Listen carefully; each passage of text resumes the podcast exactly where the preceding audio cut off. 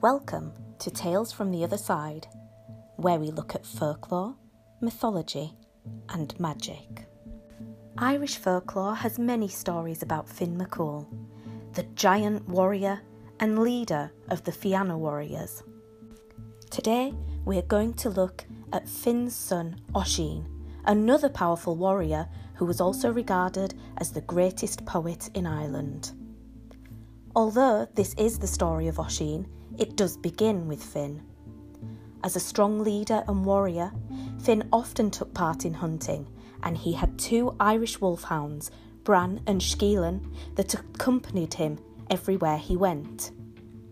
One day, whilst Finn was out hunting, he spied a deer and took off in pursuit, leaving the other hunters behind.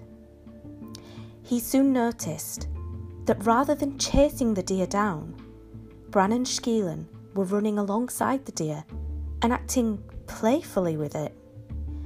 For they had recognised that this was no ordinary deer, but a human in deer form.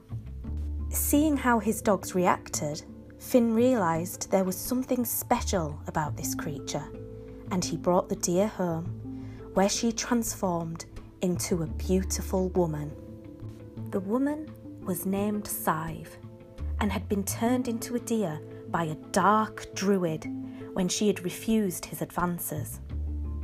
Finn and Sive fell madly in love and were soon married, and shortly after they discovered Sive was expecting a child. The druid heard about this and was filled with a jealous rage. One night, when Finn had been called away to defend Ireland from an invasion, he turned Sive back into a deer and she ran away into the wilderness. Finn was heartbroken and spent much time accompanied by his dogs searching for her. Some years later, whilst hunting on the slopes of Ben Bulben, Bran and Skeelan discovered a child. Seeing how his dogs reacted to the boy, Finn knew that this was his son. He brought him back to his fort and named him Oisin, which means little fawn, in honour of his mother. Oisin grew to be a mighty warrior and had a reputation as a kind and generous man. Whilst the Fianna were out hunting one day, a beautiful woman on a majestic white horse approached them. Many of the group were afraid, but not Oisin who was curious about this beautiful stranger, and he asked her who she was. The woman declared, I am Neve of the golden hair, and my father is king of Tir na nog. I have heard of a great warrior named Oisin, and I believe he is the one destined to be my husband. Transfixed by her beauty, Oisin agreed to return with the princess to Tir na nog, and they left together, riding across the sea on the snow white horse. Tir na nog is a land of eternal youth and great beauty. The weather was always perfect, the people didn't age and were always happy. Oisin had everything he could desire. He was welcomed by Neve's family and was greatly loved and respected by the people of the land. Despite all this, Oisin still missed Ireland, and he spent much time telling stories about Finn, the Fianna, and the beauty of his country. After some time, Neve agreed that Oisin could borrow her magical white horse and visit Ireland.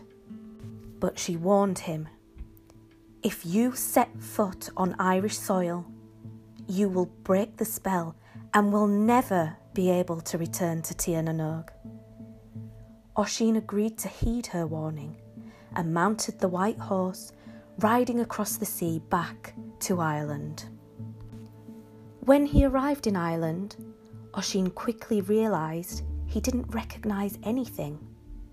The family castle was a ruin, there was no sign of Finn or the Fianna, and the people were strange to him. The time in Tir na nog had passed much slower than in the human world. So, what felt like three years was actually 300, and everything had changed. Oisin rode through the forest, calling out for his father. He came across some men who were trying to move a boulder, and inquired after Finn, but the men didn't know who this was. Feeling defeated, Oisin decided to return to Tir na nog. But being kind hearted, he offered to help the men move the boulder. As he bent down to help, his saddle snapped and he fell to the ground. As soon as he hit the ground, he aged 300 years and the spell was broken. Legend says that the men were horrified and brought Oisin to St. Patrick.